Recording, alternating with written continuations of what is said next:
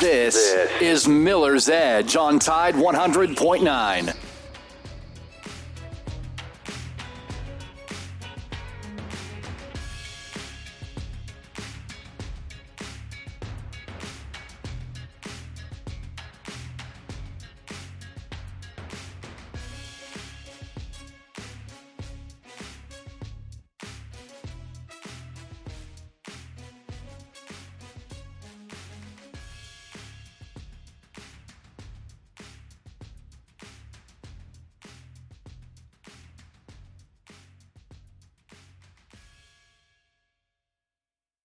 strain and is expected to start the season on the injured list. And in golf, Cameron Champ leads during the first round of the Mexico Open.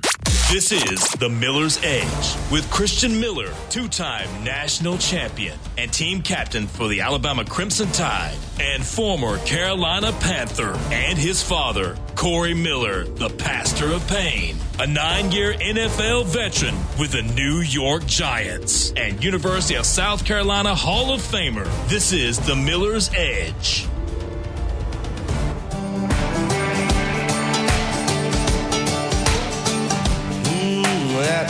Feels good, don't it? Feet up on the cooler, them tunes pouring out of that sliding rear window. Life to the beat of that tape deck radio. Mm, it's a heaven on earth moment. Got a good thing going round and round like the wheels of this night. It's a singing along kiss. Close your eyes. Darius Rucker. Carolyn's Boy Thursday edition of the Miller's Edge on the Tide 100.9. Hope you're doing well today. And uh, of course, a beautiful day in the 70 degree range around here in my parts here in Columbia, South Carolina. I'm sure it's beautiful down in Tuscaloosa, Title Town, T Town going on. So I hope you're doing well today. We have a lot to talk about, a lot to get into. We'll continue to uh, get you ready for spring practice. We're less than two weeks away, so we'll continue to look at uh, different position groups, position groups, I should say, and break those down based on the players that's on the roster to date. Uh, so we'll look at that, and of course, uh, get everybody's um, thoughts and opinions on that. So we got that to get into on the program today. Alabama basketball. Can I say it again? For the people in the back of the church. Alabama basketball was phenomenal last night. What a freaking great game uh, to watch. To see Alabama down by 10 late in that game. The Florida Gators uh, came uh, ready to play, got a lead, but could not hold on. Alabama stormed back, forcing that game into overtime and finally winning that game uh, in the overtime as they continue to stay in first place in the SEC. So we'll uh, talk about that basketball game. Here's some comments from Nate Oats, the head basketball coach. Uh, I tell you, I mean, it's just um, when you look at this basketball team, and we know what you know home court advantage should look like, and uh, I was talking a lot about Auburn, and of course they lost to Kentucky uh, last week, but but it means a lot. I thought the fans were were loud and proud last night. It was a packed house up in there. I mean, it was a who's who up in there. And uh, Florida came to play. You got to give them a lot of credit. Uh, they are a really tough team. I mean, they got guard play. Uh, they got bigs. They weren't backing down at all. This is a good basketball team. So the Gators uh, did a really nice job. Uh, really could have won that ball game, but had some plays down the stretch that cost them some possessions that cost them. So, uh, but nonetheless, a great win for the Crimson Tide as they stay in first place. Now they get ready for Kentucky on the road, and that should be a very interesting ball game. Of course, Kentucky lost last night to LSU. And I tell you, I saw LSU last weekend here in Columbia, South Carolina, play the Gamecocks, and this is one of those teams that when you look at their record, you go, they can't be that good, right? Wrong. They're a good basketball team. They play hard. I mean, they got some big, big dudes, seven foot guys. I mean, they got guard play. They play good defense. Uh, this is a good basketball team. I had four seats at that game last week and really, really enjoyed it. They end up getting the win over South Carolina by one. Now, I would say South Carolina blew a 16 or 17 point lead late in that game, and and then the officials, uh, eh, I would say they probably stole the game from South Carolina in the end. But when you have that type of lead, you can't leave it in the officials' hands. So uh, LSU gets the win over South Carolina, then and flip the script and go get the win over Kentucky by one. So two back-to-back wins over two ranked teams in the SEC by a combined two points. So LSU uh, having a good week. Uh, so we can uh, talk some SEC basketball as well. Stephen M. Smith will join us uh, in the second hour. In his own words, touchdown Alabama. Uh, in his own words, the Bama Standard, all that good stuff. We'll hear from him in hour number two. Uh, 205 342 9904 is the number for the program. Don't forget to download that free app. Tide 100.9. And you can leave your thoughts, comments, questions right there. But no, the biggest news is one. Do we have a little sound from some of the finest sounds of Mr. Eli Gold?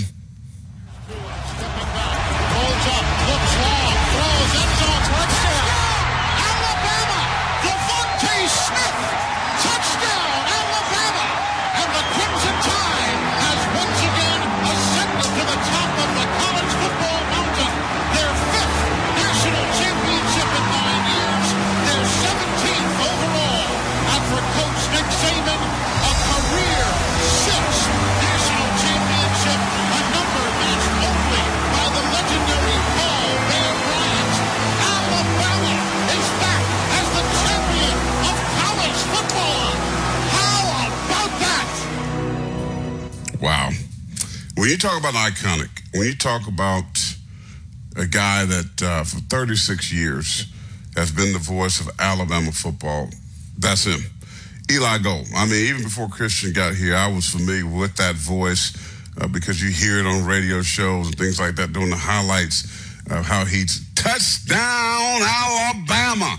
I mean, just um, you know, it was it's iconic. And uh, what a, of course, yesterday before we got off the show, we told you uh, the news came down the pike uh, that Eli Gold would not be retained as the uh, play-by-play for Alabama football.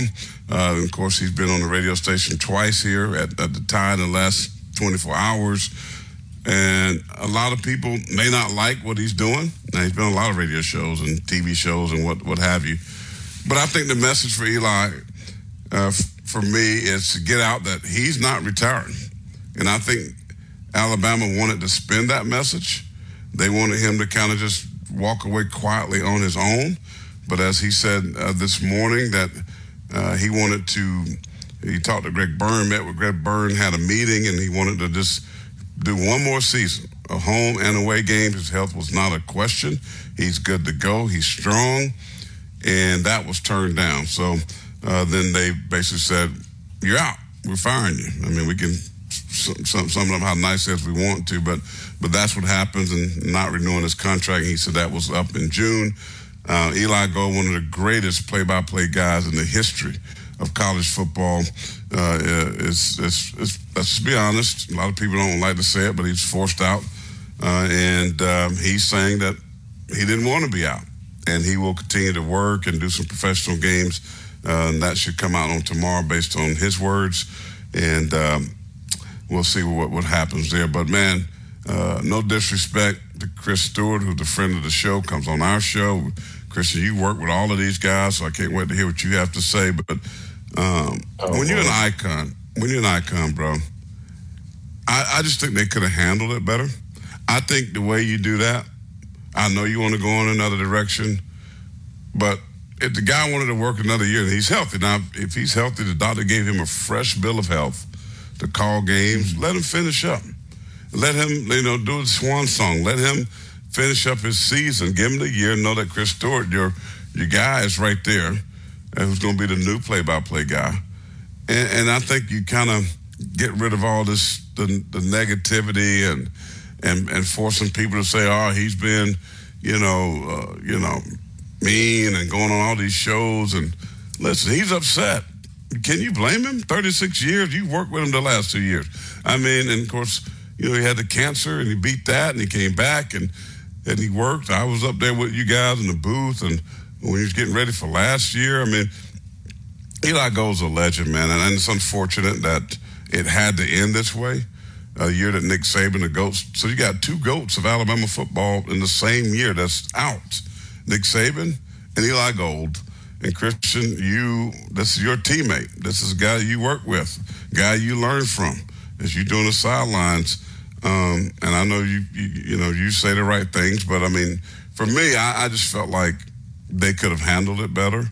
Um, I know a lot of people supporting him and saying hire him back. I've seen all over social, media, especially the national people that uh, know Eli go real well um, and understand the importance of a play-by-play guy who's seen what seven national championships with Nick Saban. I mean, or seven national championships combined.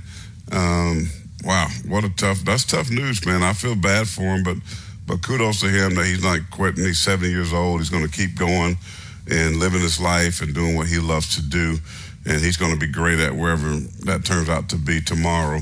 Uh, but definitely hate to see him go as a play-by-play guy for the Alabama Crimson Tide. Yeah, well, it's always tough seeing somebody leave.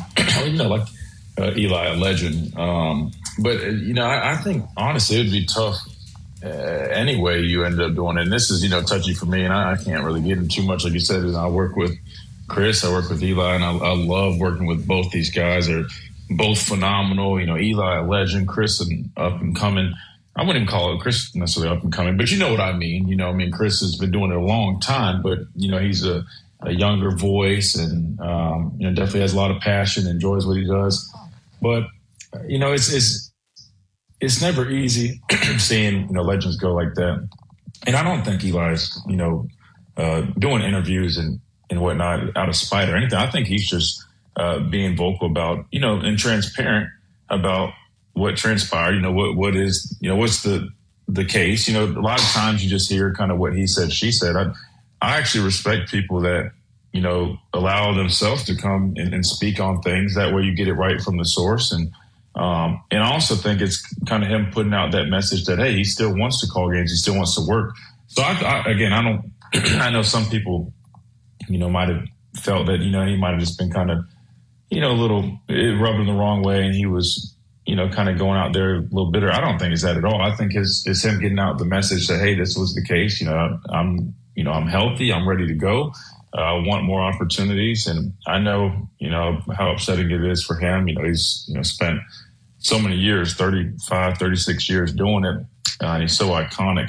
Uh, it's like I said, I think this is just a difficult situation all around, you know.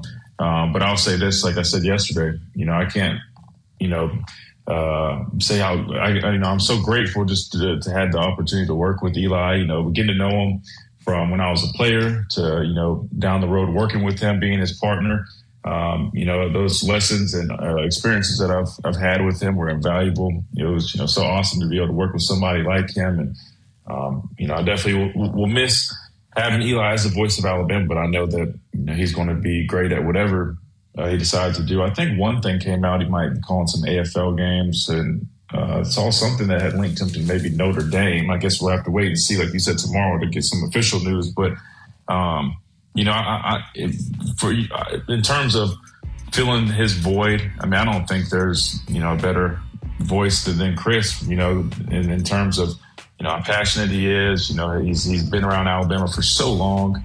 Um, he's a, a, voice for Alabama in his own right. So definitely excited for his opportunity. You know, at the same time, you know, you heard for a guy like Eli knowing how this business is, and he's done it for so long. But definitely, you know uh, it's, it's, it's one of those things where it's it's, it's just tough, man. It's it's basically just something. It's it's a great opportunity for Chris. It's unfortunate for Eli, and you know I don't know how else to put it. You know, other than you know it's like you're pulled different directions. But I just know that you know this is kind of the, the world you know of, of sports and athletics. I mean, it's no different than coaches and even players. You know, professional players. You know, I mean, heck, a guy like Eddie Jackson. I know it's totally different, but you know he's been so special to a place like Chicago, but unfortunately they ended up releasing him. And, you know, it's a difficult situation, but, you know, just like Eli, you know, he'll find work at another place. But, um, man, yeah, definitely tough, man. You know, after Coach Saban retires and then Eli Gold ends up retiring.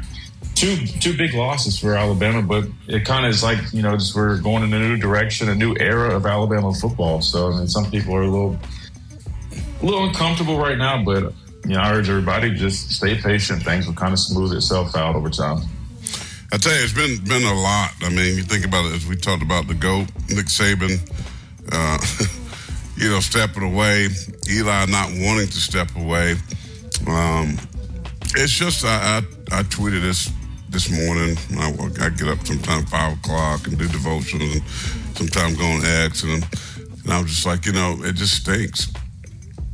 These types of things stink, and it's unfortunate uh, but the thing is, life goes on. I mean, Alabama is going to move on. I mean, they're the huge institution.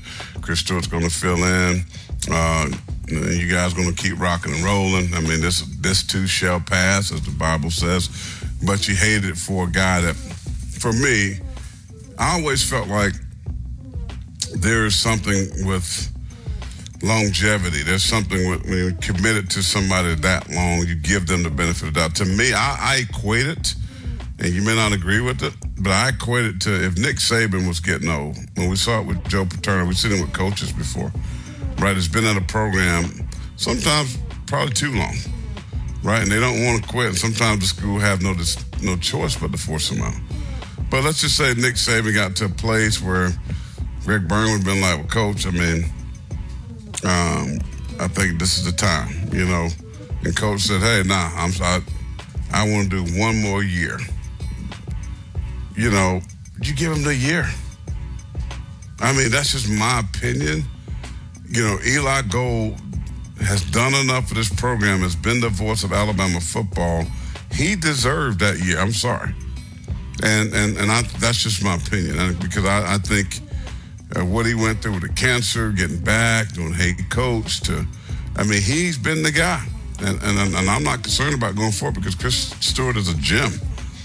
And this is not about him. Matter of fact, it, it kind of puts him in a tough position, right? But I know he's ecstatic, and many people are ecstatic that he's going to be the guy. But then on the flip side, the guy's been at 36 years. That the man asked for one year, and then he said he'll he'll get out your way. Is it really that big of a deal? One year to call freaking football games that he's able to do it. He can do the away and the home games. So that tells me this right here It's probably a little bit more than what people are saying. Because normally you let the guy do, do his swan song. That's my opinion. 205 342 9904. Love to hear uh, what you have to say about that. We got some app mentions already. Tide 100.9. We're sponsored by good friends at the Good Feet Store, America's arch support experts. And we'll take a time out. We'll continue this conversation. We'll talk Alabama, Nate Oats, and, and their basketball team rocking and rolling. We'll get into some of that as well. Right on the Tide 100. Your best bet for big wins is just minutes away at Birmingham Racecourse Casino, where you can be a winner too. Off I 459, exit 31 Derby Parkway. Tide 100.9 Tuscaloosa weather. A very mild afternoon, mostly cloudy, a few scattered showers around, the high 71. Cloudy tonight, showers likely, maybe a thunderstorm in spots, the low 52. And tomorrow, a clearing sky, the afternoon high at 67. I'm James Spann on the ABC 3340 Weather Center on Tide 100.9. It's 69 degrees in Tuscaloosa. This, this is Miller's Edge on Tide 100.9.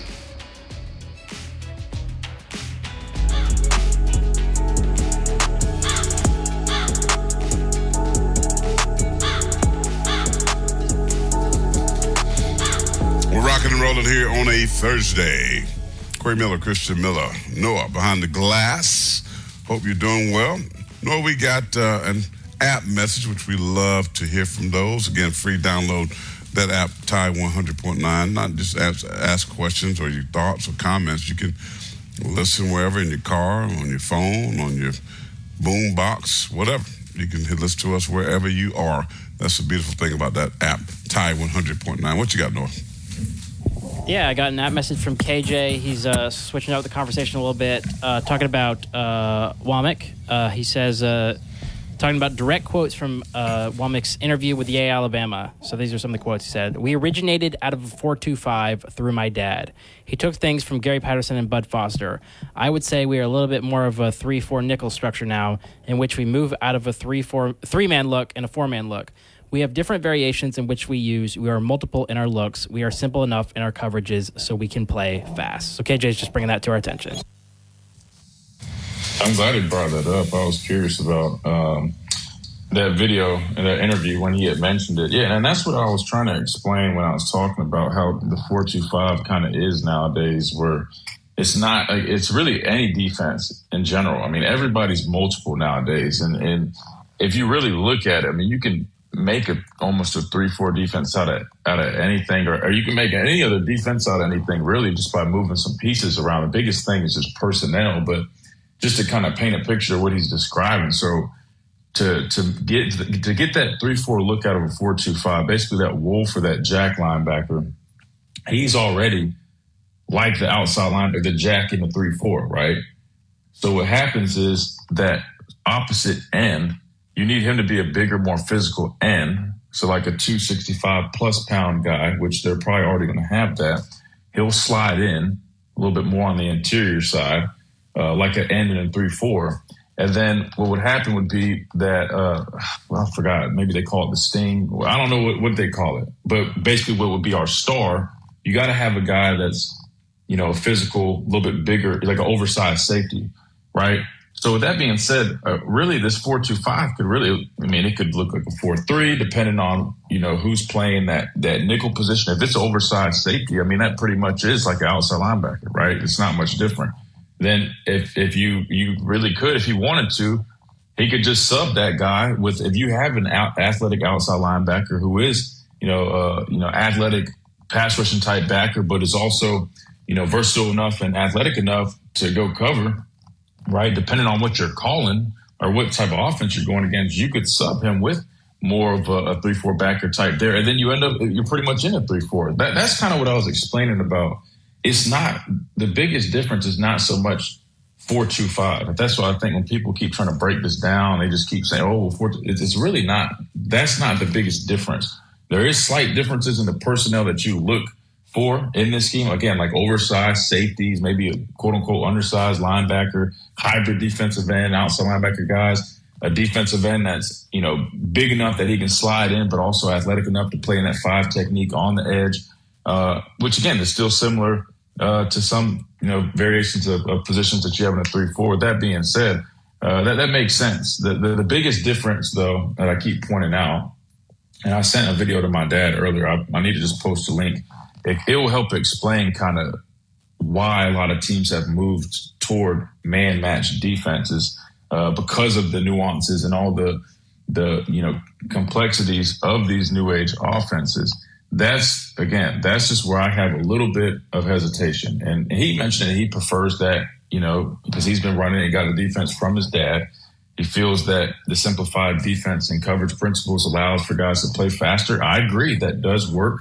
However, I do know that when they start throwing different routes at you and, and setting things up differently, or if you're just too zone based, they can just find pockets and just pick you apart if you're playing a good enough quarterback. So th- those are things I would consider. But I'm, i appreciate KJ bringing that up. Um, you know, I don't know how we'd be able to put that so it's clips on the air. I think that'd be interesting. We could find a way to do that. But um, appreciate KJ for throwing that out there. But do you have any thoughts on what uh, Kane Wommack said in that interview about his defense? Well, I mean that's that's standard. I mean that's that's that's standard when it comes to playing defense. I mean, you can call anybody anything, right? You can put any player in a position and be whatever you need to be, whether it be three four or four three. I can have you know introverted linebackers and defensive ends. I can have uh, outside linebackers slash safe strong safeties. I mean, and we can still call it whatever you want to call it, right? You know, the the idea. What uh, I was saying yesterday is the personnel still matters when it comes to stopping the run in, in the interior. Because, excuse me, you got to have big dudes that can't be moved. You got to have big dudes that can eat up blocks. And now you want those smaller, more athletic guys to be able to run downhill and be great tacklers. So that that doesn't change. That's all what I was saying it doesn't matter. I can, you know, what he's saying, multiple, you can make things look however you want to look just based on a couple changes here and there. Not that big of a difference, right? We we played, for instance, with the Giants. We play undercover two out of our base personnel, three, four. The front, right? Three down linemen, four linebackers. It's still cover two. right? And if I'm playing Sam backer, which means we, we call it Sam, strong outside backer, that's what it meant, right? And so I would have to cover down on number two and cover two. So if we if they're in pro, or if we kept kept a regular on and they're nickel, three wide receivers, and they go trips, right? They motion the receiver over. They got doubles, two by two. That's what that means. You motion a guy over receiver, pass the tight end. Well, guess what? I would have to slide out from the tight end now. I'm in off the ball in space over number two. That would be my my coverage. You know, if it was nickel, all it would be is a safety. And, and that, no, not in zone. It's not a mismatch because he's playing cover Man, two. it's not a mismatch. Game, I did. Mismatch. I did it for ten years. It wasn't, and and I got seven interceptions, and that, that's a as a linebacker. So my point is, you have to understand coverage. You have to understand what people are trying to do, and and that's the thing. You be smart. So if I know. Okay, we talked about the wheel route. We've seen Alabama use the wheel route with Jam Miller in the SEC championship game right? We've seen other teams use the wheel route, which basically means a down and up. Guy goes to the flat, turns up the field. We call it a wheel route, right? And in undercover two, you you call it a different verbiage, but we we basically have to run with the guy. If a guy goes, if, it's the receiver, if, if it's an extra tight end and 12 personnel, if it's a fullback who motion, it doesn't matter. It's the exact same thing. So my point is, when we did that, when we played um, regular against nickel, right? We've called zone plays. That way, on the only other only on the play that uh, we didn't call man plays because you don't now it's a mismatch. Now you're asking me, I got number two and I got to cover him way out. Well, you got a four four guy versus a four six five guy. Well, that don't make sense. So we we we just basically played zone. But the key was we had the centerpiece of the defensive line. So that was a common thing that we had. So I get what they're saying. So we'll see. I mean, again, we got to see the guys on the field. We can, I mean, I can sit here and talk film with y'all day long and break it down, but we'll see. What's the personnel? Who they got? What did these these these five star backers Alabama has been sitting on the bench? You know, will they step up and be able to play? Will they be good enough to play? You know, what's these secondary guys going to be like? So there's still a ton of question marks because personnel matters who do you have and how are you going to use those guys, right? So that that matters. So that's it's like Kalen DeBoer said, the quarterback. We talked about it yesterday, right?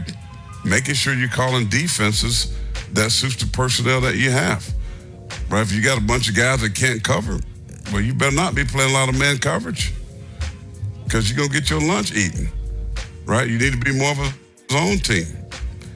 So you, you have to know who you are. Coach always says to me, know who you are and know who he is. And that's that's the game of football, matchups. You better know who you are and know who that guy is across from you. Quick break. We got people on hold on the phone 205 342 9904. What was that? I was saying, and that, that that's my point. Why you rather have a guy that's more of that oversized safety playing that position than outside linebackers. You alluded to that you're limited in what you can call because you, the, the, that bigger guy, he's a liability in coverage. So he might help a little bit against the run, but why would you not go for a guy that's, uh, you know, he's a liability undersized man, linebacker and man coverage, yeah.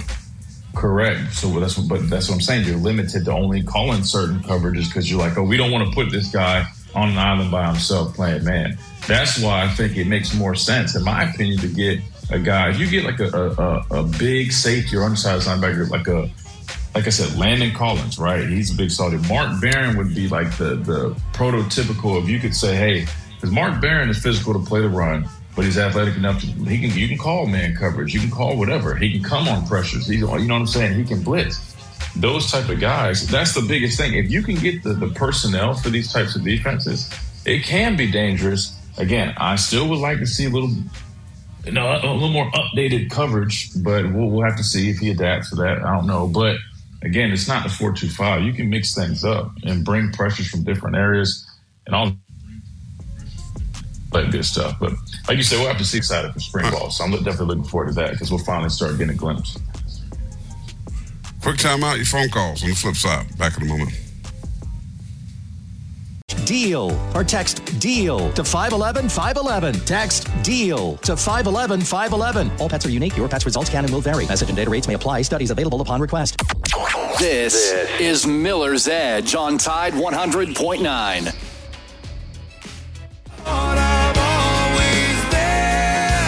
Well, you know everybody. If you don't, then you're still polite.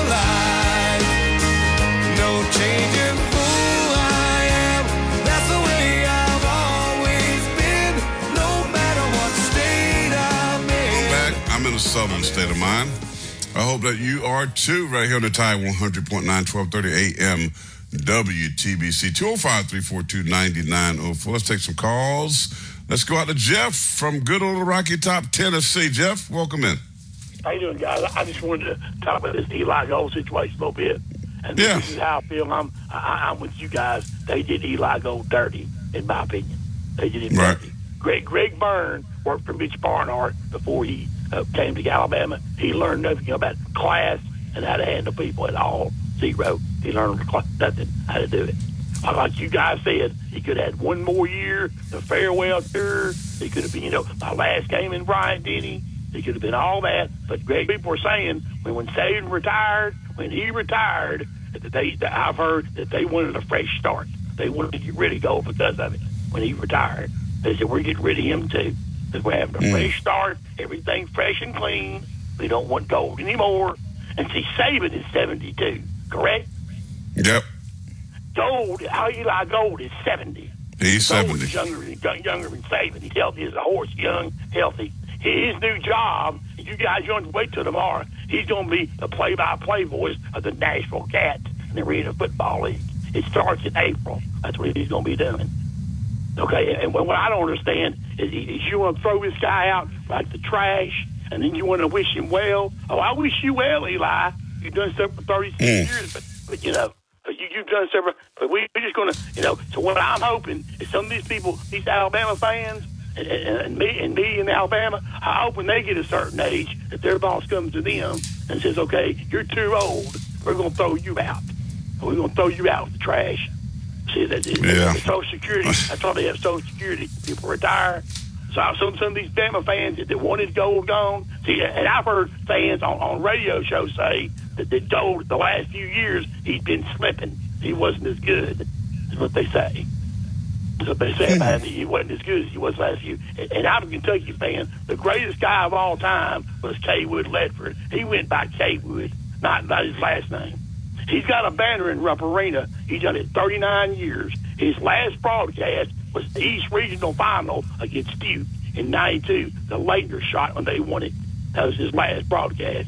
Kentucky hmm. would, would never do what they did to Gold, never. They would never throw him out like the trash.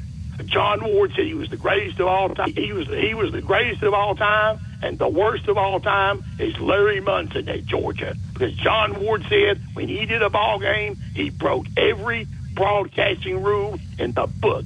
When he did a ball game, every single one of them. the hobnail boot, run, Lindsey, run, whatever it is. So if, if you want to treat Eli Gold like that, Eli Gold, come on to Nashville. Don't ever set foot in Alabama again. Come on to Nashville and become an Auburn fan. War Eagle, fly down the field. Never to Eagle, never to Eagle. War Eagle, I would never set foot in Tuscaloosa again. Come on to Auburn. Be an Auburn fan. Be Oh, my Nashville. God. That's- I will. he can't be a Come on, booger. Tennessee, Eli. Come on. Have a good day, guys. All right, Jeff. now I'm fine with Nashville. Uh, I love Jeff. He's funny to me. I mean, listen, he's right though.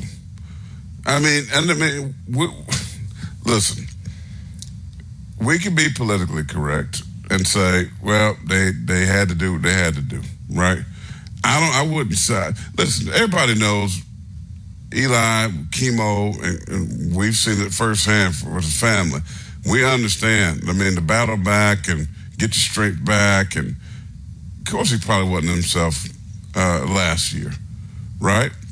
And, and and so you give him time to build, but now he says he's healthy. He's got the, the full bill of health from the doctor. Um, his energy's back. I mean, Eli Gold is an icon, man. I mean, I, I'm with him. I, I'm big on this. I'm big on how you treat people down the stretch. 36 years is 36 years, bro. We can say we want to, but but if his only wish was just let me do one more year, home and away games, then you just let him do it. You suck it up and you say, this man has given us all, of him for, for 36 years. And you go, let, let him finish it up.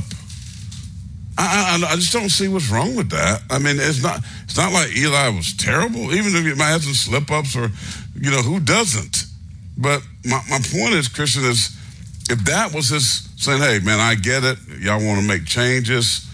You know, let me let me give it my one more best shot. Let me. I know this is it for me. This is my swan song.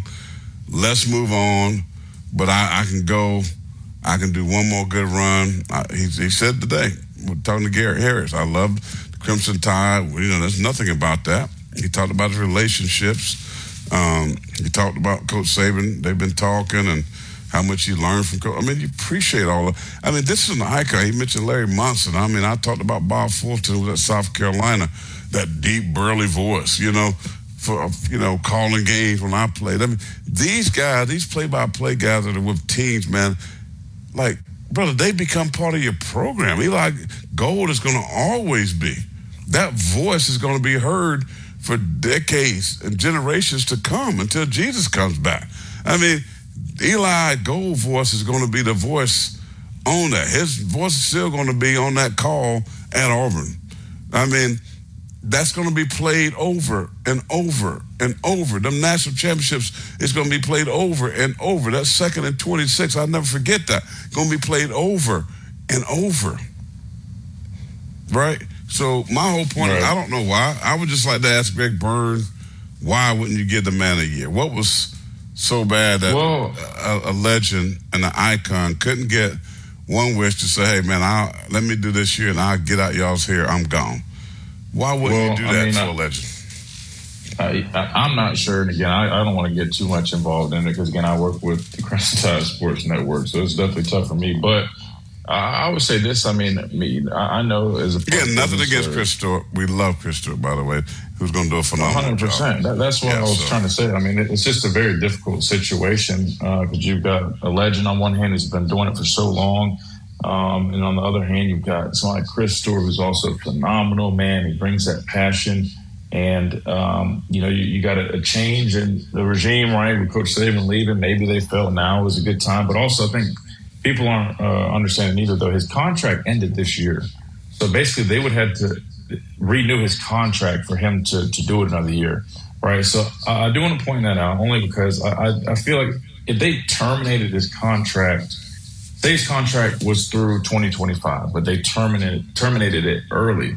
I, w- I could understand if it was a little more like, hey, we're, we're cutting you loose. Now, I understand that they chose not to bring him back, um, but that is something to you know put out there. Well, his contract's I, up in I, June I, per Eli Gold. In, in June, and that's exactly what I'm saying. Which June is before the football season starts. So maybe they said, "Hey, the contract is ending. We do feel that you know you, you know you, you've gotten a little bit older, which is fair to, for someone to say. I understand. I do. I hate that that's the case, but it, it, here's the thing. Like you said, I mean, firsthand, we understand the battles uh, of doing treatment for cancer. Man, I, I respect him so much, man, uh, for what he went through to get back, just to get himself healthy, but uh, even more so to get back in the booth. Uh, I mean, you got to think about it, man. I mean, he was hospitalized and couldn't walk for months. And to get back to where he was mobile enough to get to the stadium, then call games. I mean, I think people think calling games is just easy because it's just talking. But I, I mean, play by play, man. I mean, it's three hours of straight. I mean, you, you're talking to the audience. There's no break. And for somebody like him to have endured what he did, you know, going through his treatments, man, I have so much respect for him as a person, as a professional in that booth. Um, but I, will say this, uh, you know, I, I, understand how business works, and as unfortunate as it is, I do get that part. But one thing that, that I, I read that kind of was like, it, and I hope this wasn't the the vocab or just the terminology they used, but one of the things he mentioned was he was told that he wasn't basically living up to the standard, um, which comes off kind of harsh. I don't know if that's exactly what was said. Again, I, I hate that it kind of is. I don't even want to necessarily classify as drama right now, but it definitely is a little it's a little sticky.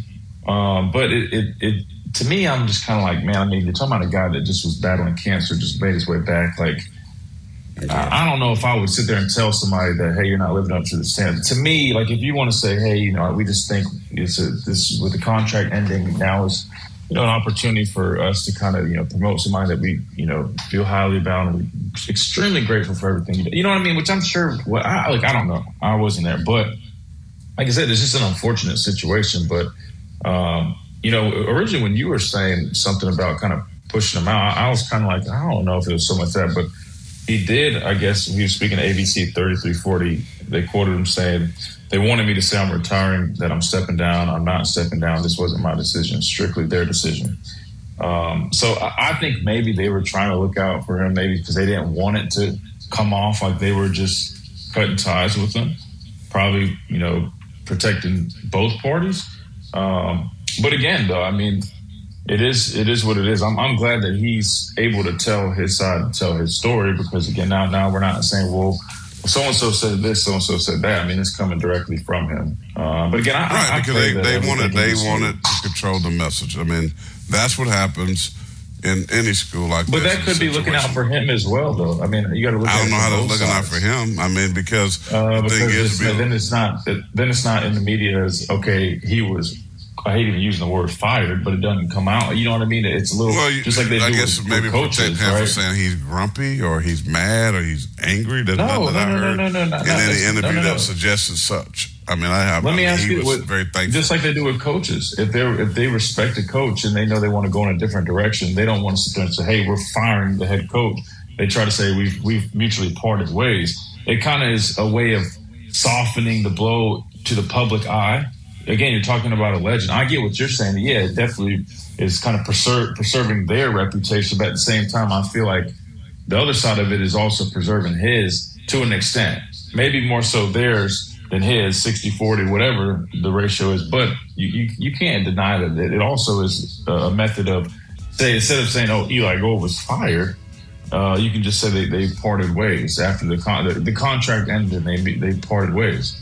So I mean, I don't. I, again, I, it's hard for me to really get involved. I don't, I don't want to get too involved because I'm, um, you know, part of the team. But it, like I said, man, I mean, it's unfortunate, but it's also it's, Nobody it's wins. Basically. That's what I was saying. Yeah, nobody wins, really. Nobody wins in the situation. Again, we love Chris Stewart, and he's going to be a phenomenal replacement. There's no doubt about that. Absolutely. But at the same time, I'm also showing love to a legend and an icon that for 36 years been your guy, and to say he, I mean, man, coming off cancer, he's not up to standard. I mean, I I mean, I don't know. I, and- again, I understand that because the schools, like, it's not Alabama, schools want to control the message. That's why they wanted him to say he was stepping away, which means they want to take it off of themselves because they're going to be blowback, and there are there is blowback. I mean, there is blowback. But you don't you don't think any of that protects him though, or helps kind of? No, that's why he's out here saying. all. That's why he's saying, no, no, no, no, no, no. This is not me. This is on Alabama. They they basically told me they pushed me out the door. So people might get mad because he's telling the truth. Well, I don't get mad. That's the truth. No, he's not being disrespectful to Alabama. He's like, No, but if, if you say mutually parted ways, that didn't says mutually parted ways. decided. But that would be a Okay. lie. Mutually I mean, I guess ways it's would be a technically-. Because Uh, he that's said, fair, I that's want to fair. I I want to keep not- going. well, uh, that's, uh, that's true. All right, we had a break. We'll come up, wrap up hour number one. Right here on the tide, 100.9. Go. If you want to pay more, that's your business. If you want to save, that's our business. Tuscaloosa Hyundai, corner of Skyland and Hargrove, TuscaloosaHyundai.com. Tide 100.9 Tuscaloosa weather. A very mild afternoon, mostly cloudy. A few scattered showers around, the high 71. Cloudy tonight, showers likely, maybe a thunderstorm in spots, the low 52. And tomorrow, a clearing sky, the afternoon high at 67. I'm James Spann on the ABC 3340 Weather Center on Tide 100.9. It's 69 degrees in Tuscaloosa. This, is Miller's Edge on Tide 100.9. The players running on the field. The coaches throwing their arms skyward. And the Alabama Crimson Tide has won its 14th national championship And despite what the calendar says, for Crimson Tide fans, Mardi Gras, the season of celebration, is officially underway. Wow, that's good stuff, bro. I mean, that's what I'm saying. These these clips. It's a, I wanted to play today just in honor of Eli Gold, just because he was so majestical, man. It was just that voice is Alabama.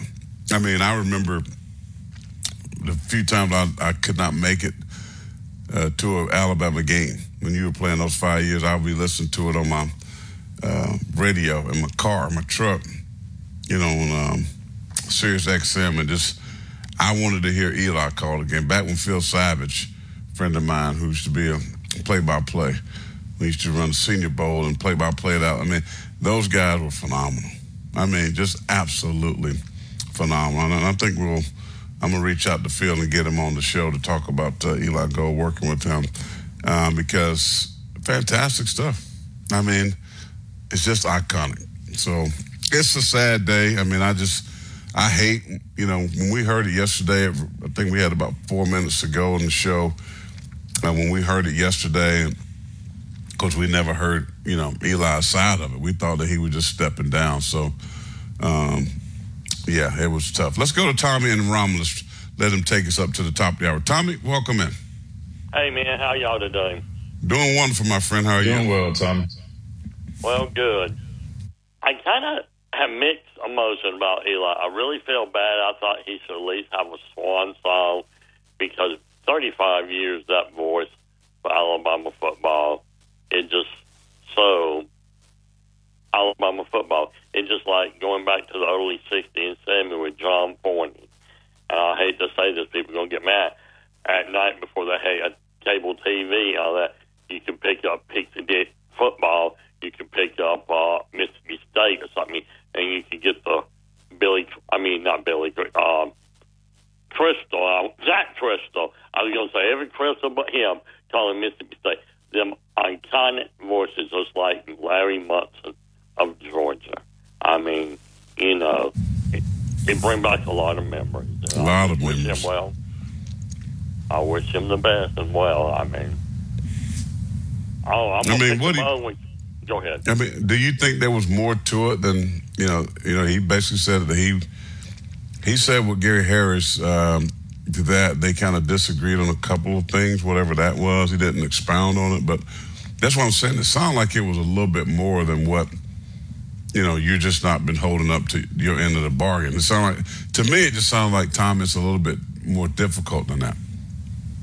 Yes, and there's more to it because I, Tristan, I heard him announce that he was retiring. You know, yesterday on your show.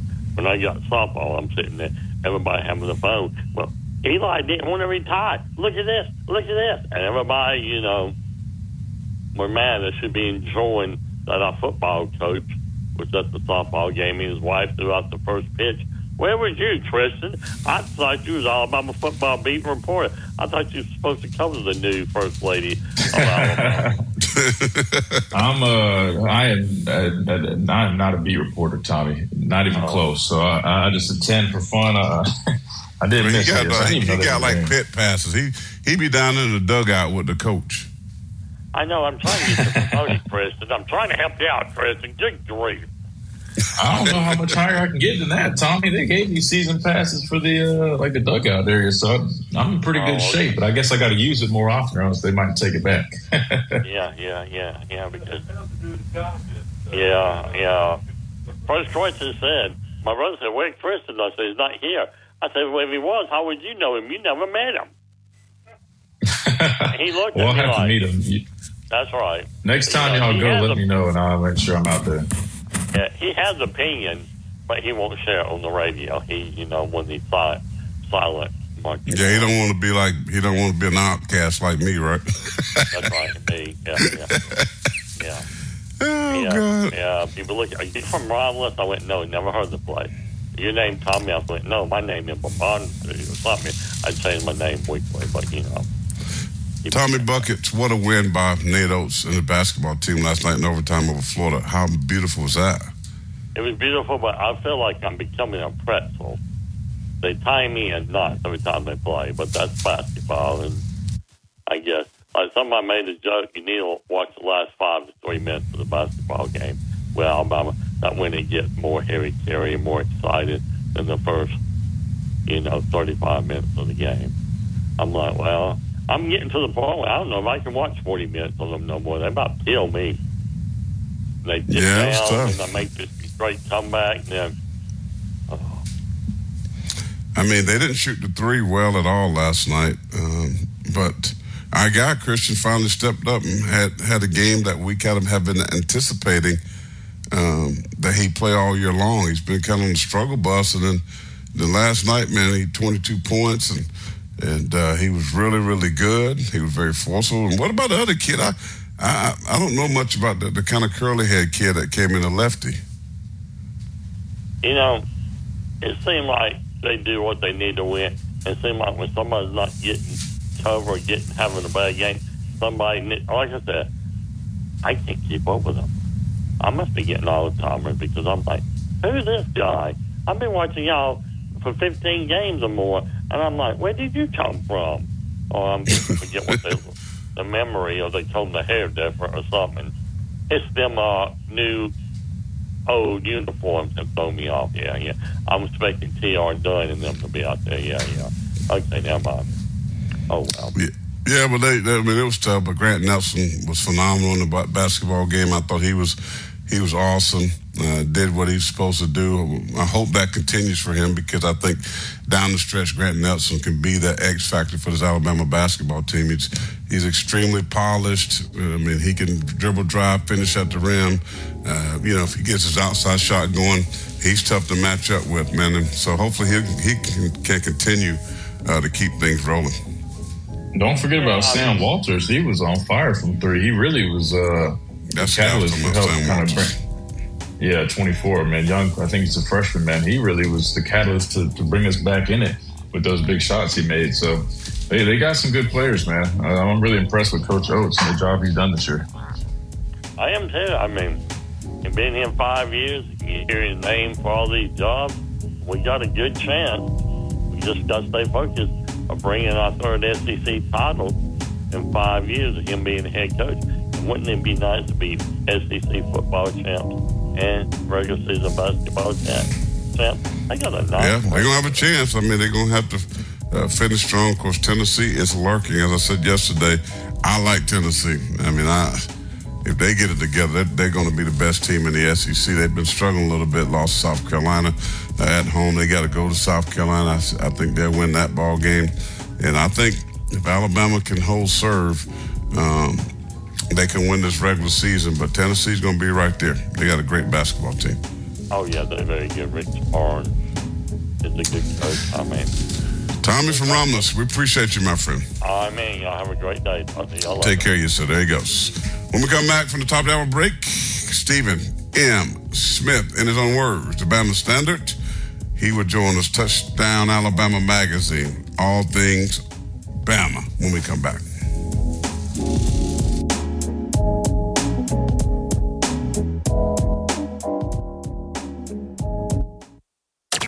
Go inside the Alabama Crimson Tide with the Gary Harris Show. Hey, everybody, it's Gary Harris, the TGIF edition of the Gary Harris Show, Friday morning at 9. Fox Sports play by play broadcaster Adam Amin scheduled to join us. Brett Pritchard will check in with the Auburn Blitz. Plus, we'll have all that great Friday music to get you ready for the weekend. Your phone calls as well. That's with approved credit. PTG Outdoors, open Monday through Friday, 8 till 5 in the old Ellen L. Marine location in Northport. Call 333-1605. WTBC Tuscaloosa and W. Ride the rhythm of Cool and the Gang. Tickets on sale now at ProRiverResort.com. From the Fox Sports Studios in Los Angeles, here's Nick Cope. Former Alabama coach Nick Saban said he wants to help bring change to college football. Saban telling ESPN, quote, what we have now is not college football, not college football as we know it. You hear somebody use the word student athlete, that doesn't exist, end quote. EA Sports College Football 25 will feature all 134 FBS teams, and beginning today, players can opt in to be a part of the game. They'll receive $600 and a free copy. News in baseball the Pirates and pitcher Mitch Keller have reportedly agreed to a five year, $77 million extension. Reports say the Marlins are signing shortstop Tim Anderson on a one year, $5 million deal. Mets pitcher Kodai Senga has a moderate shoulder strain and is expected to start the season on the injured list. And the SEC has fined LSU $100,000 for storming the court after their upset win over Kentucky. This, is Miller's Edge on Tide 100.9.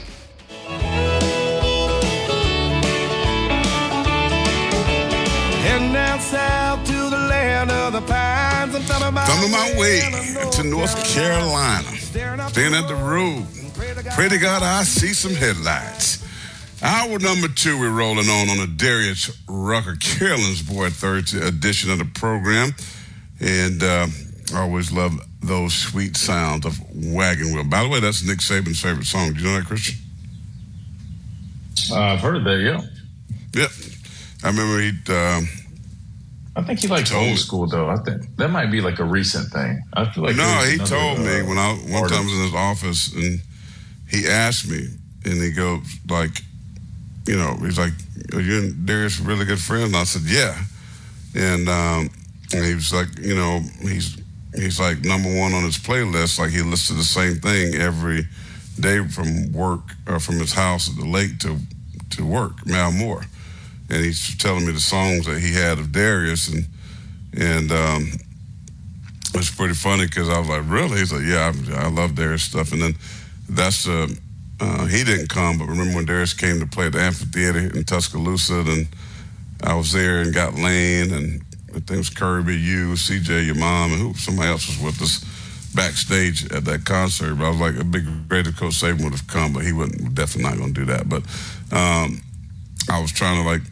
hook it up so he could meet Darius. I thought it was pretty cool, but but that didn't work out. But yeah, Wagon Wheel was his favorite song. Let's get to our guest, Stephen M. Smith, in his own words, touchdownalabama.com, Alabama Standard. He just celebrated a, you ready for this, guys? Happy birthday to you. Happy birthday to you. Stephen M. Smith just celebrated a birthday, man. Is that, that true? Yes, it, it, it is true, fellas. It is true. It happened Friday of last week. I mean, you, you, you don't sound like overwhelmed about it. I mean, it's a little late, right? it's almost been a week. I'm not, like, uh, uh, it, it, uh, I'm not over. I mean, it was good. it was really good. Like I, I really enjoyed it. It kind of crept up What'd on me do? this year, though. Like, Yeah, I, it went by kind of crept up on me because uh, I mean, it came fast. It I wasn't even recognizing when I did. Well, my, my wife, my daughter, and I, we went to the arcade. And a, a lot of my old childhood stuff started coming back as I'm playing arcade games with my daughter, so that was fun. Wow. Well, you did play some Pac Man or some uh, Donkey Kong? Little Pac-Man, little Monopoly, little little uh, little, little Nerf gun fight, little everything. Uh, that's where you do it. That's where you do it. Uh, let, let me just get your thoughts right off the bat. I mean, uh, listen, we lost one goat, Nick Saban. You know, he's playing golf with his grandson. He's at celebrity programs. He- You know, he's speaking. He's doing his thing. He's enjoying retirement, and we've kind of gotten over it now. The goat is gone.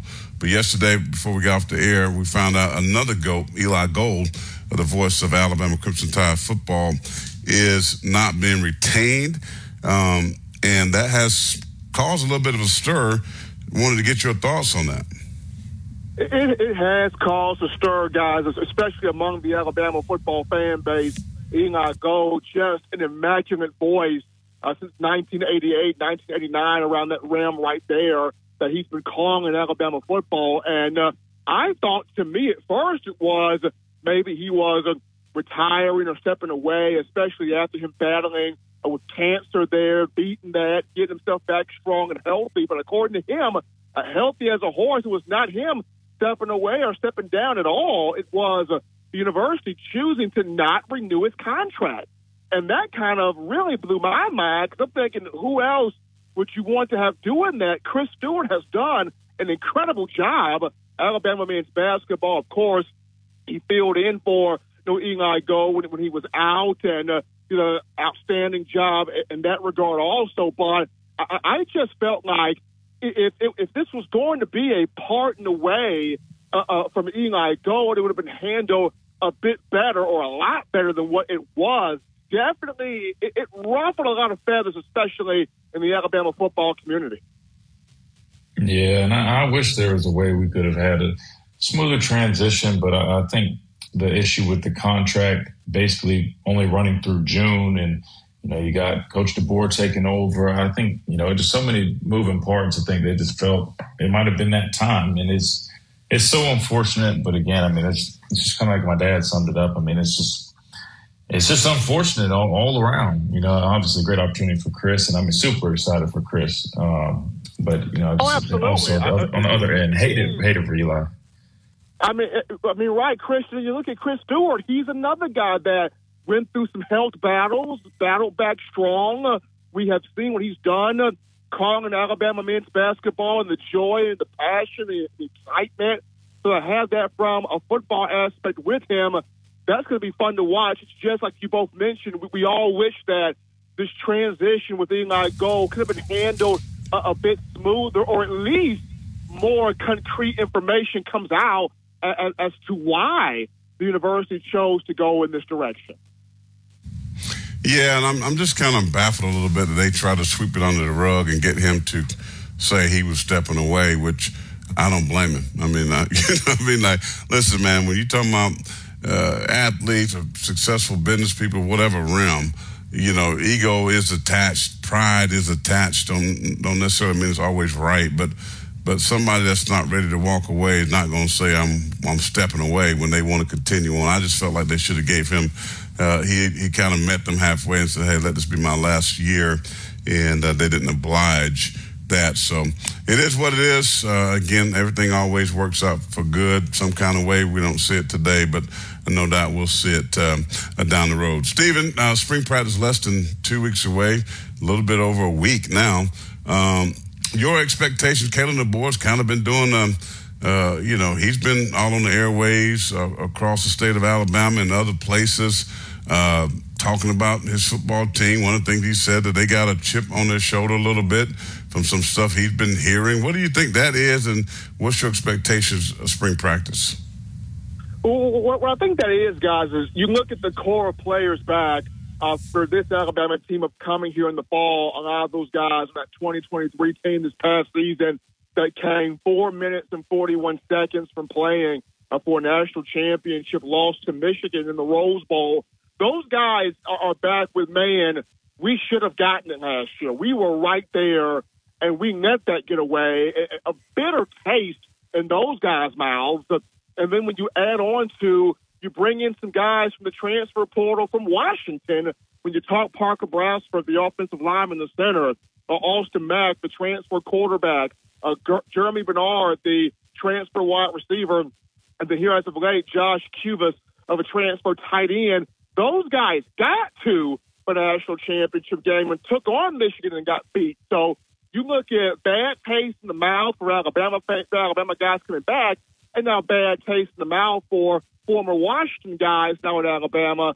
That's where that chip comes in. They want to get back to that college football playoff and finish the job.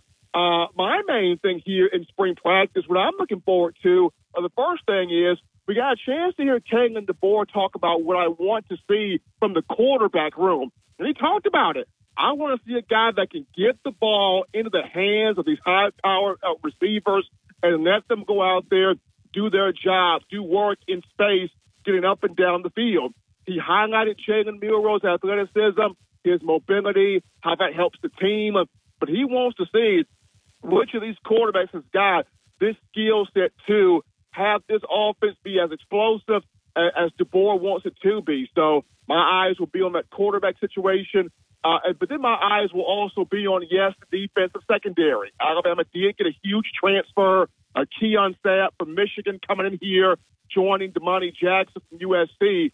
But how does the secondary gel? How does it shape out together? Which you're going to have some young pieces in, in that back five. Yeah, that's exactly right. And then that's what I'll be looking at, looking at the receivers too, seeing, you know, who might be able to step up and kind of take over that, you know, wide receiver one spot. It could be that, that go-to guy. Um, and, and yeah, just seeing overall how this offense looks uh, under Coach DeBoer and his staff. And, and speaking of that staff, um, since last time we talked to you, they filled those voids. Uh, they, they've hired an offensive line coach, uh, Coach Cap. I'm just going to abbreviate it. I think it's Kapilovic.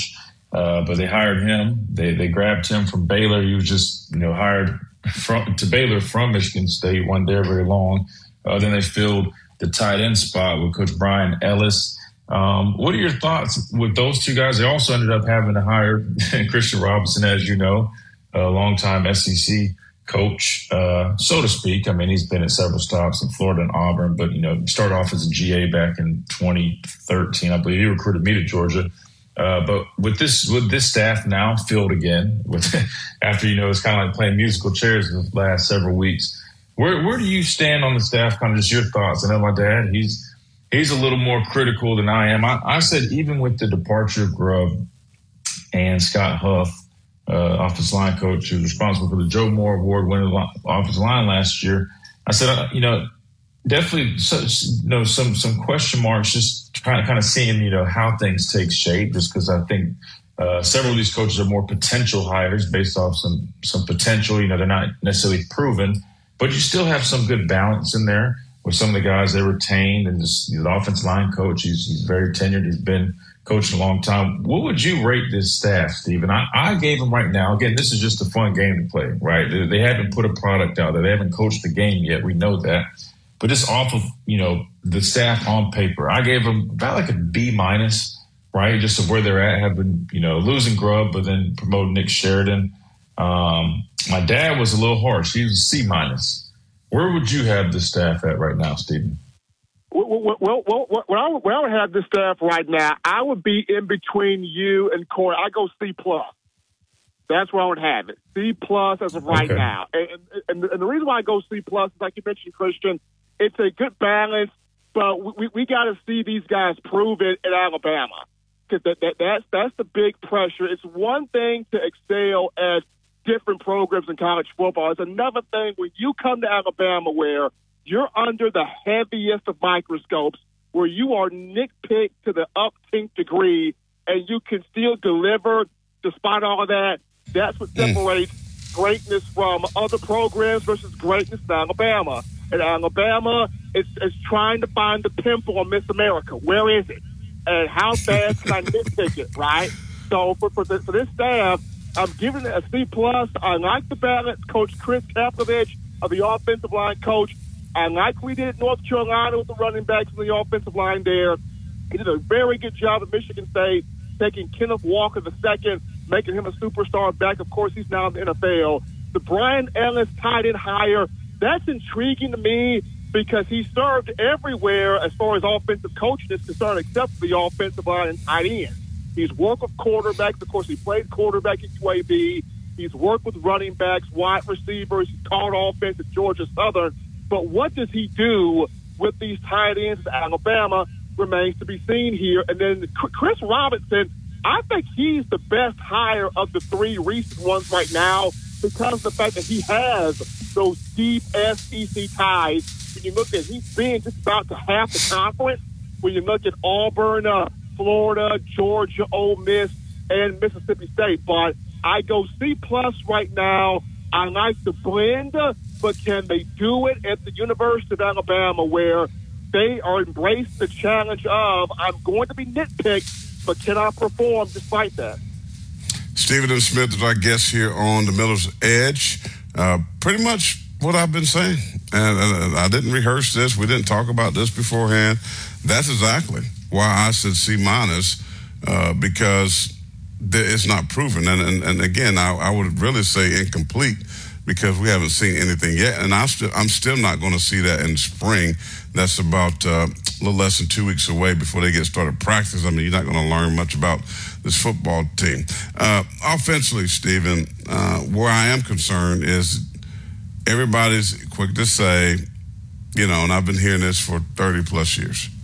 Oh, it's their offense or it's their defense, right? And and they minimize when you lose a Grubb or you lose a Huff, uh, two uh, really good offensive coaches, but people minimize it by saying, well, this is Kalen DeBoer's offense. And we know Kalen DeBoer seemed to be a delegator of coaches, right? He, he wants his coaches to coach. I'm not sold on a Nick Sheridan as, as, as a play caller. That right there is one of the reasons I had C minus is because of Nick Sheridan. I don't know him. I'm just going based on resume and what I've seen up to this point. And for you mentioned this is Alabama football. To me, I understand why. I understand why Kalen DeBoer hired him, but I don't think he was the best hire at that position. I look at as much as as much as Nick Sheridan has been around Kalen DeBoer for quite some time. Uh, when DeBoer left Indiana to pursue, you know, Washington, uh, Nick Sheridan was there running the offense for you know one to two years there with the Hoosiers. As much as he would have liked, as much as he likes to have Sheridan in, here, I would have tried as hard as possible to, to keep Ryan Grubb. But at the end of the day, Grubb made his move. Uh, this is going to be a huge kind of a year for Nick Sheridan because to me, I kind of put Sheridan in the same boat as Tommy Rees. Tommy Rees came to Bama young Notre Dame. He was put under the OC tag in Notre Dame, but we really will never know how many of those years he really coached and ran that offense under Brian Kelly. And so here with, with Nick Sheridan, we're kind of asking ourselves the same question. Yes, he was the OC at Indiana, but how often was he calling those plays? How often were those plays, you know, working? Hmm. And now we get to see here in Alabama, okay, how good is he really? We, we can look at the names that are out there that are proven. We know what a Steve Sarkisian can do. He's proven that. We've seen it. We know what a Lane Kiffin can do. He's proven that. We've seen it. We know what a Michael Locksley can do. He's proven that. We've seen it. We even know what a Brian Daboll can do. He's proven that. We've seen it. With Nick Sheridan, only one to two years at Indiana, that, that that's not much to go off of. So now it's really trial by fire part two with Nick Sheridan. Thankfully, he's got Jamarcus Shepard with him. Uh, Shepard a bit more experience running offense, calling offense, been around it. Of course, he's really good with wide receivers. So maybe the balance of having Shepard with Sheridan will help that out. But we'll see. Yeah, and I'm glad you pointed that out, Stephen, because that brings me to my point real quick. I'm basically going to play devil's advocate or give uh, another scenario to think about, right? We hired Tosh Lupoi uh, as an analyst back in 2014, my first year, right?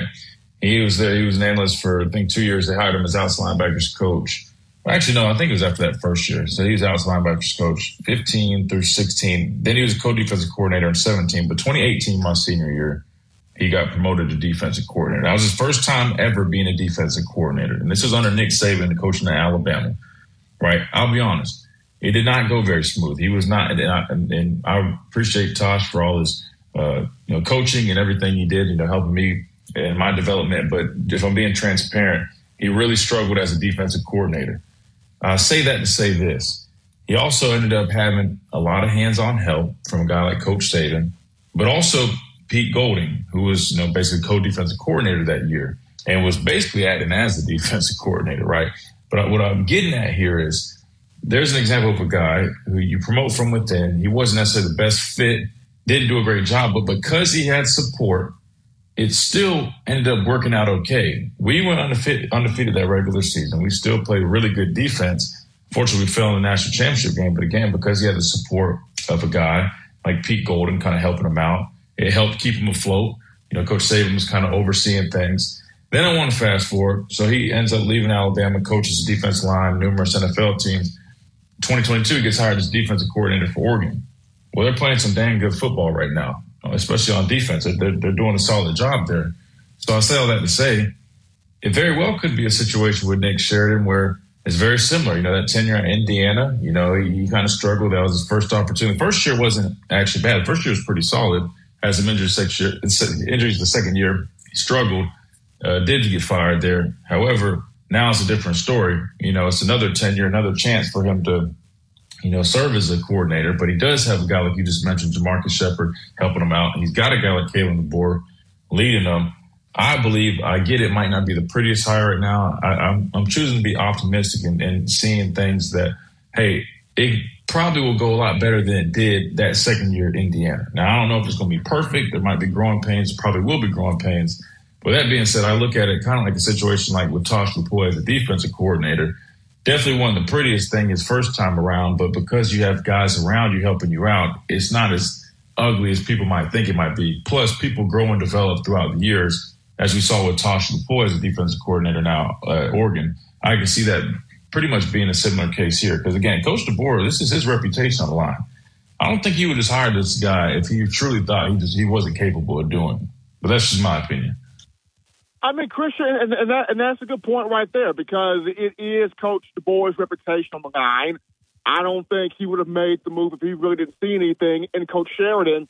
But that's also why DeBoer has made these hires around Sheridan. When you look at a Jamarcus Shepard, when you look at uh, a Brian a, a Bryan Ellis here who knows offense as well. When you look at they just brought in another offensive analyst uh, to help with quarterbacks. So he's been ma- he's making these moves to put other minds around Sheridan to bounce ideas, to bounce scheme, to bounce strategy, to help grow this guy of whom he does believe in. So it, it, it could be very, very good. It could be very profitable here for Alabama. My thing is, like, Corey mentioned, can we can we see that action on the field to where all eyes are on you, uh, you making the big time calls, uh, you putting this offense, you putting this team in positions where they can be explosive, they can be successful. Because one of the main things Kalen DeBoer said at his introductory press conference back on January 13th at Bryant-Denny, he mentioned we are going to be fast, we are going to be physical, we are going to be explosive. And he used explosive multiple times in that press conference. So it's going to be huge on Nick Sheridan and the guys around him. We got to have this offense ready to attack and be explosive at all moments. Final question, Stephen. I'll let you go. Um, I was on the Bama Standard while you was playing arcade games the other night. Um, they told me. and Marvin said this. It's, it's sticking with me. I have zero expectations for this football team. Zero expectations in year number one. All SEC linebacker, your co-host on the Bama Standard. What say you? Me, I kind of me. I'm gonna join. I'm gonna join there with Marvin. I'm gonna join there with Marvin. I want to see what this team does. Right. I want to see what this team does. It's a new era it's a new uh, it's a new coaching staff in here. There's a new head man and Kalen DeBoer. Now, yes, I love the Alabama faithful. It don't matter who the coach is. We still look championship. We still look national title. Me personally, I want to see. I'm putting no expectation on this first season. What does DeBoer do? Can he have all the players buy in every time? Can his staff have all the players buy in every time? I want to see what does this first year look like? So I join Marvin. No expectations for me. Yep, that makes three of us. Makes three of us. Stephen, tell the good folks how they can read your stuff, hear you, and uh, see you playing arcade. Tell the folks how they can get you. Well, they can get me at touchdownalabama.com, covering the Crimson Tide from all aspects. Touchdownalabama.com. There we got you in recruiting uh, with the guys in the current team, and of course the guys playing in the National Football League. Uh, they can also catch me on Twitter at Coaching M Smith on Twitter at Coaching M Smith on X or Twitter or X, formerly known as Twitter, or whatever it is nowadays. But in terms of the arcade games, uh, I will put out some pictures pretty soon. As you can see me in arcade action. oh God, I can't wait to see those because I know you didn't do well. If it's Pac-Man, if it's Donkey Kong, if it's uh, Battle Galactica I'm the king. So next time I get down to uh, Tuscaloosa, I'm gonna have to go hit you up because I'm gonna have to put the beat down on you. That's right. Well, beat man, hey, we gonna see. we gonna, we gonna, I'm gonna take you up on that. We gonna see. All right, all right. Well, it's gonna happen soon. All right, brother. We appreciate you, man. Take care, you guys. All right, there you go. Stephen M. Smith, his own words, TD, Alabama Magazine, TD alabama.com and uh, Bama Standard, all that good stuff. You can catch Stephen M. Smith as he break Bama down like nobody else. Quick pause. More of the edge coming up on the Tide 100.9, 1230 a.m. WTBC with a home. Win for you. Call 800 8000 or visit mezwins.com. I've got this. No representations made that the quality of legal services to be performed is greater than the quality of legal services performed by other lawyers. Tide 100.9 Tuscaloosa weather. A very mild afternoon, mostly cloudy. A few scattered showers around, the high 71. Cloudy tonight, showers likely, maybe a thunderstorm in spots, the low 52. And tomorrow, a clearing sky, the afternoon high at 67. I'm James Spann on the ABC 3340 Weather Center on Tide 100.9. It's 72 degrees in Tuscaloosa. This, is Miller's Edge on Tide 100.9. You say you never danced to a dashboard singing REM under summer stars. Never lean back on a jet black Chevy blowing smoke rings in the dark. And we're back here on the Miller's Edge, Thursday edition. Darius Rucker playing the sound, tuned, smooth. Appreciate Stephen F. Smith in his own words, Bama Standard Touchdown Alabama Magazine. Join us the last segment. A lot of good stuff there as we get ready just over a week before spring practice starts. I know everybody's excited uh, about that. I wonder, Christian, what is the um, media availability and practice? You think he changes that? I know Nick Saban cut all that stuff out, especially with COVID. Uh, you didn't even get the 10 minutes to get your little video. Uh, what do you expect uh, DeBoer to do with the whole deal? Will the media be able to get first 20 minutes of practice? None? What's your expectations? Uh, I mean, I honestly have no clue. Uh, I mean, just going off of you know how he's been very, um, very uh, open to doing media, and I get it. You know, obviously he just got hired, so that that's expected. But he definitely comes off to me um, like he's inviting the media. It's not something that he's against.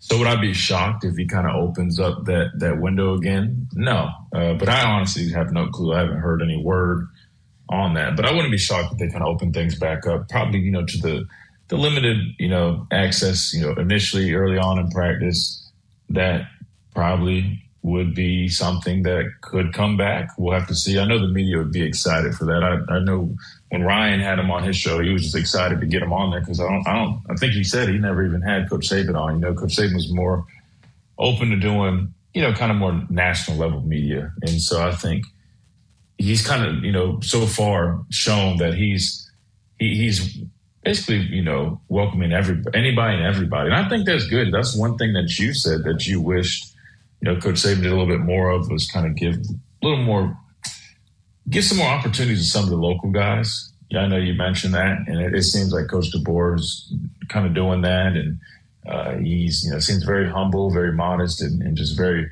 very welcoming of everybody. So I wouldn't be shocked. That's a great point, but uh, luckily, I, I think I'm, I'm still uh, able to kind of go up there uh, here and there. So I definitely will be in attendance uh, for sure because I'm I'm very eager to kind of see this thing take shape. And uh, I'll tell you, I definitely will be there. I think they, when do they start? I think it's like two weeks now or so. Less than two weeks, like a week and a half. Less than two weeks. Yeah, They got like And, three uh, practices right before spring break, I think.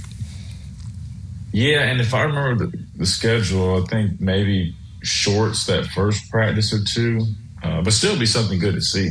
So I'll definitely be out there. Uh, not not sure how much I can really share, but, but I definitely will kind of be able to gauge. Well, you can't share much. I mean, and. I, and here's the problem with, you know, I'm kind of torn. I mean, I because today with cell phones, today with, you know, everybody's looking to get ahead and be first. This, and I mean, you got guys. You know, if a guy goes down with an injury, I mean, Coach Saban was very protective. Kind of like I've seen it with Will Muschamp when he came to South Carolina. Same deal.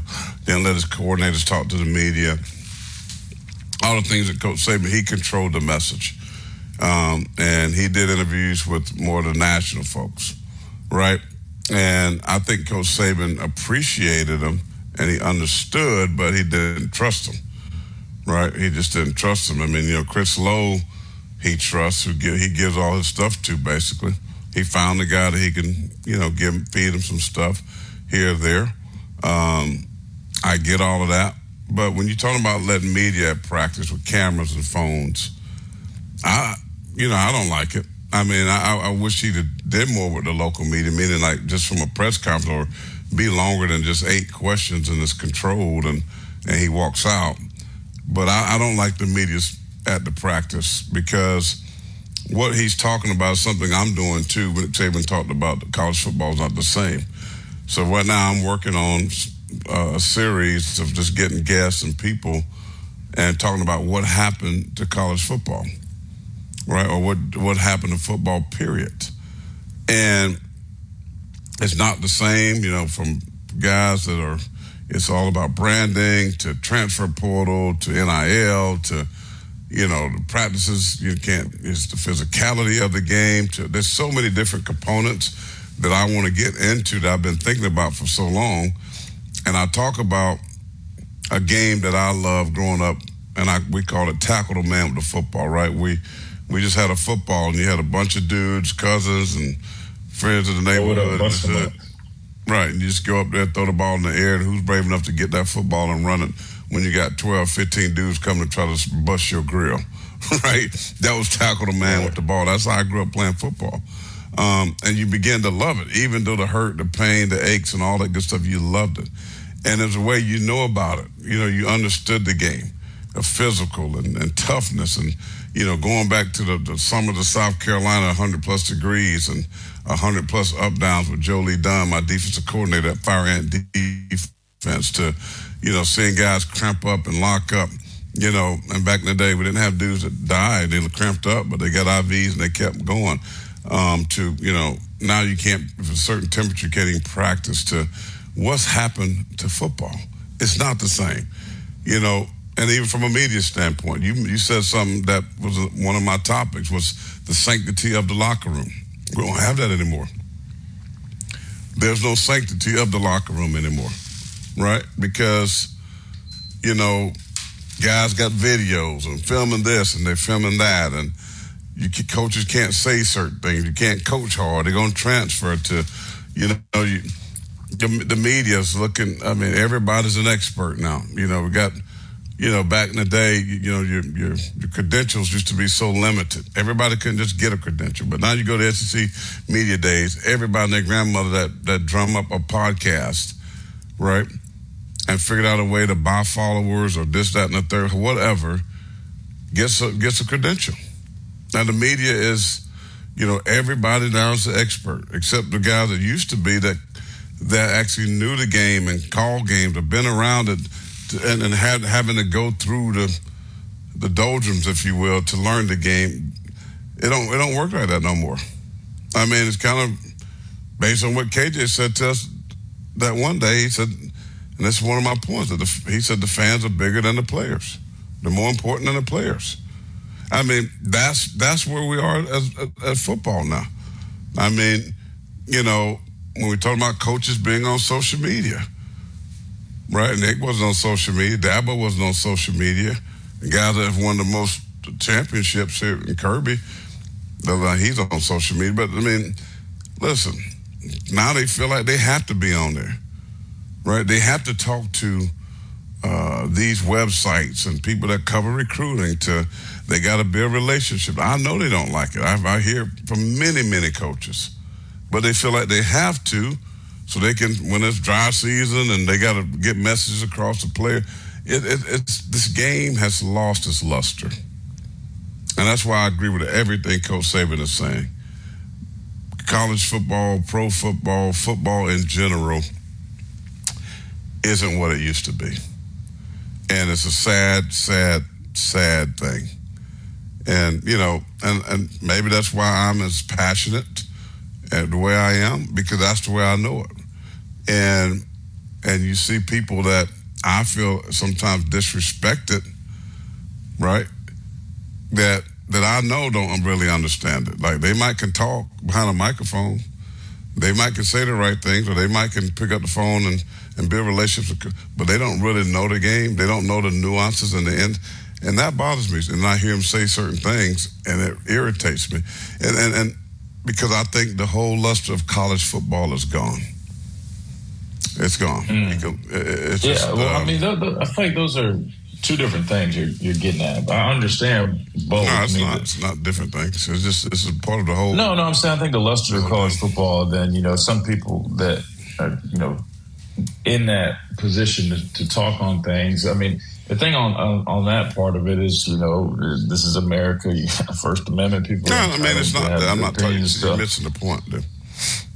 No, I, I get what you're saying. I mean, you're just saying it's too easy to to to get platforms and and you can be saying whatever and, and people are going to go with. It. I, I get what you're saying, but I'm just to be fair. I mean, I just don't want to ever come off like it seems like, oh, well, former players are mad that other people are being able to say. Even though I agree, No, you I mean, I'll be honest. There's a there's a no. I'm not. I'm missing the point. I get what you're saying because I'll be honest. I, I hear all types of podcasts, and I'll be honest. I mean, they're breaking things down that I know don't make sense.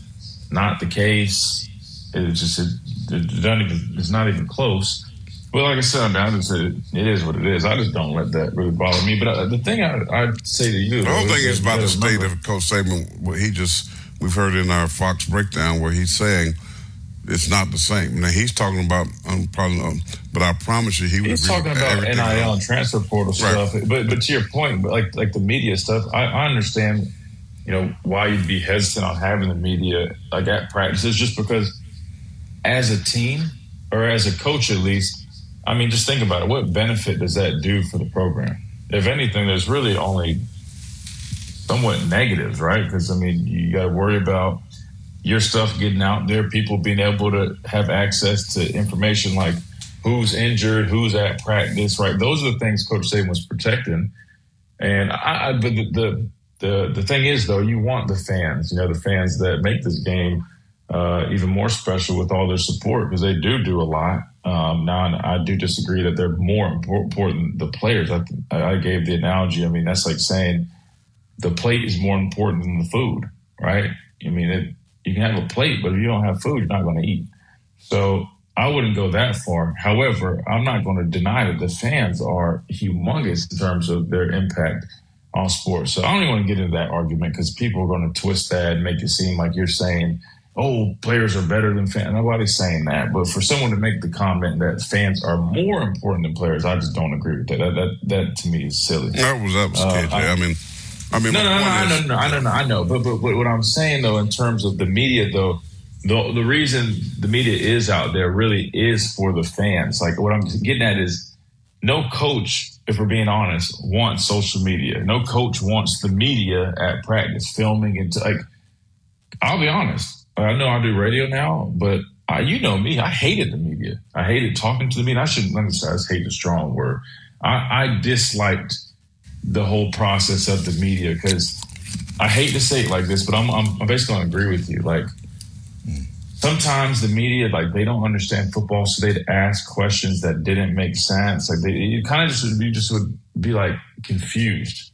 And if anything, I would just say that if I had any advice for media members, it would be to if you're going to cover the game, I urge you to really understand it and to respect it because you actually get a lot more out of the players and the coaches that you're interviewing. They would be a lot more receptive to a lot of that stuff. And I think it would it really help things out. I think the problem is, and the reason you got some of those responses that you did from Coach Saban is because you're talking to a guy who's literally the guru of football, right? At least coaching football. And so if you have people that, that are asking him questions that, that he knows literally makes no sense, it kind of just feels like you're like, like wasting his time.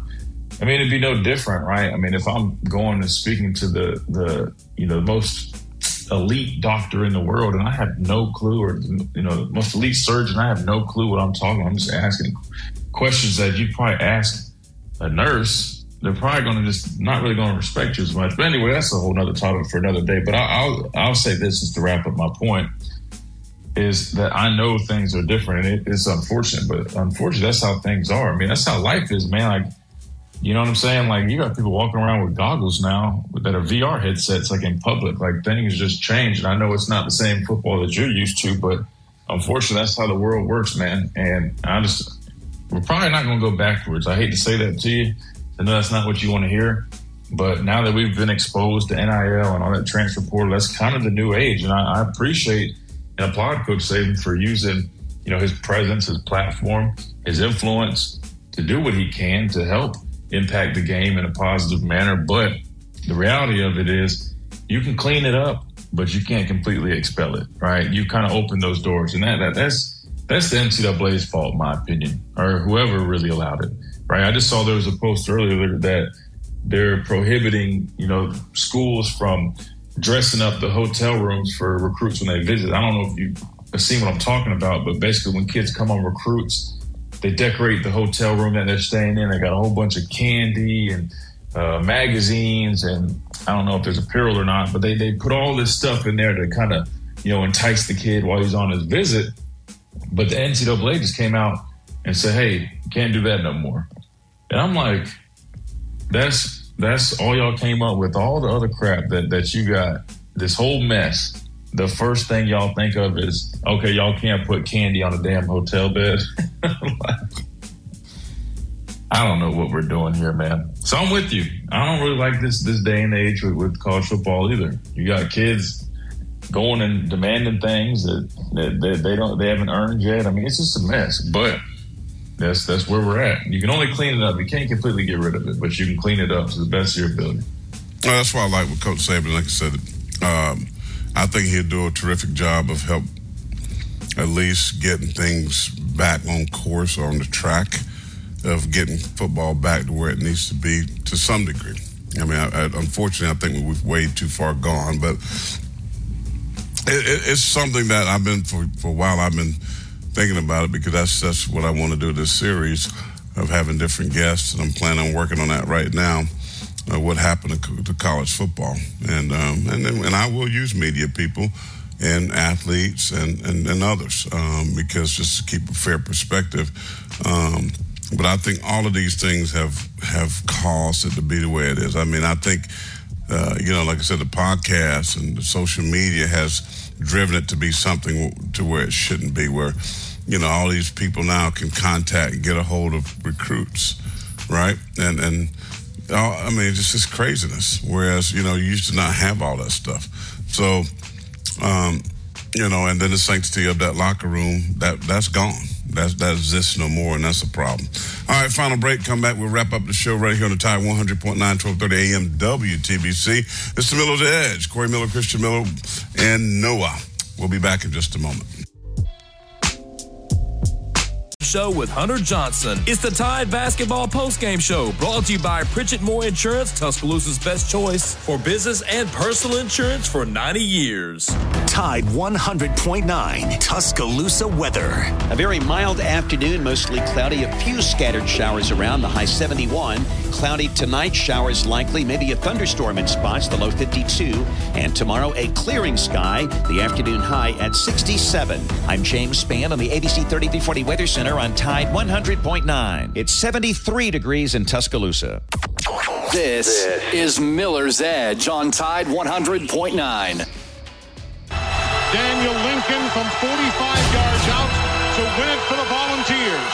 The snap, the spot, it's the biggest block. It's, it's blocked. by Alabama. It is blocked by Alabama. The Crimson Tide wins. The Crimson Tide wins. The great voice of Eli Gold that's not going to be the case going forward. It'll be Chris Stewart, the new play-by-play guy. Eli Gold looking to work with professional teams. That announcement should come tomorrow per him. So looking forward to see who's that that is going to be. Looking forward to his next chapter. 36 years of great, great calls for Alabama football. Um, and uh, feel bad for him. Wanted to continue one more year but was told that that could not happen, and so therefore uh, he is going to uh, move on. So our best to you, you know you know what I uh, I think could have been a solution. I just wanted to throw this in real quick. I know we're limited on time.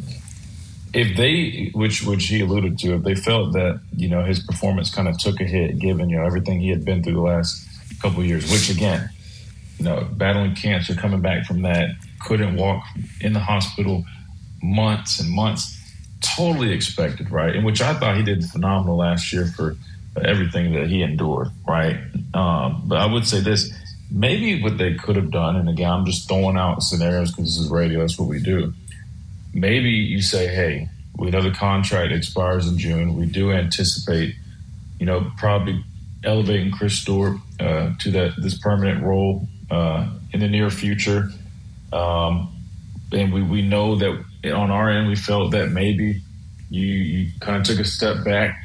But Eli, like you said, it feels healthy and much better now. Maybe they could have said, hey, we'll give you one more shot a day to kind of see if you really can kind of get get that back. You know what I'm saying? That that Mm-hmm. uh, that energy. Because I'm not gonna lie, listening to that call that we just heard as we came back, definitely probably obviously as you'd expect, a little more energy than than he might have had this past year, which is totally expected. But it sounds like Eli has been he's been training, he's been doing his thing this past couple months. Um, so maybe they could have just at least gave him a day to maybe try to give him one more shot to kind of seal the deal on that last year. I don't know. I just I just had that thought real quick, but unfortunately, Well. I mean, yeah, maybe, but it is what it is. But again, wish him nothing but the absolute best, one of the best to ever do it. And Alabama fans, all of us are so blessed to to be able to listen to those great sounds, and they will forever uh, be in our hearts. But Chris Stewart, again, uh, congratulations to him, and uh, moving forward, and wish him nothing but the absolute best. Appreciate Stephen M. Smith and his own words joining us. A lot of good stuff there on Alabama football. Uh, congratulations to Alabama men's basketball. Big win in overtime over Florida. And then tonight, uh, there's some tide here in Columbia. The tide has rolled. Uh, the Tide women's basketball team will take on Dawn Staley uh, tonight here at the Colonial Life Arena. That should be good against the number one team uh, in the country. Tomorrow is Friday Fourth, free for all. Friday. So there we go. All right, you done? I'm done. I got nothing else. Well, just got to remind everybody about Off-Road Performance Direct real quick before we get out of here again. For all your lift kits, wheels, tires, trucks, SUV accessories, head on over to Off-Road Performance Direct. 100% satisfaction guaranteed. Like, make sure you let Michael take great care of you. He's got my Tundra looking sweet. Got my rough country lift on there. Some nice Toyota tires on there. They got it all right there, Off-Road Performance Direct. Right here in Northport, Alabama, 4751 Lake Sherwood Lane. Again, contact Michael right now take great care of you and get your truck or SUV handled right there at, at excuse me, Off-Road Performance Direct, 205 310 1823. That is That's going to be a wrap. Off-Road Performance Direct. We're out of here. Brian Fowler coming up next.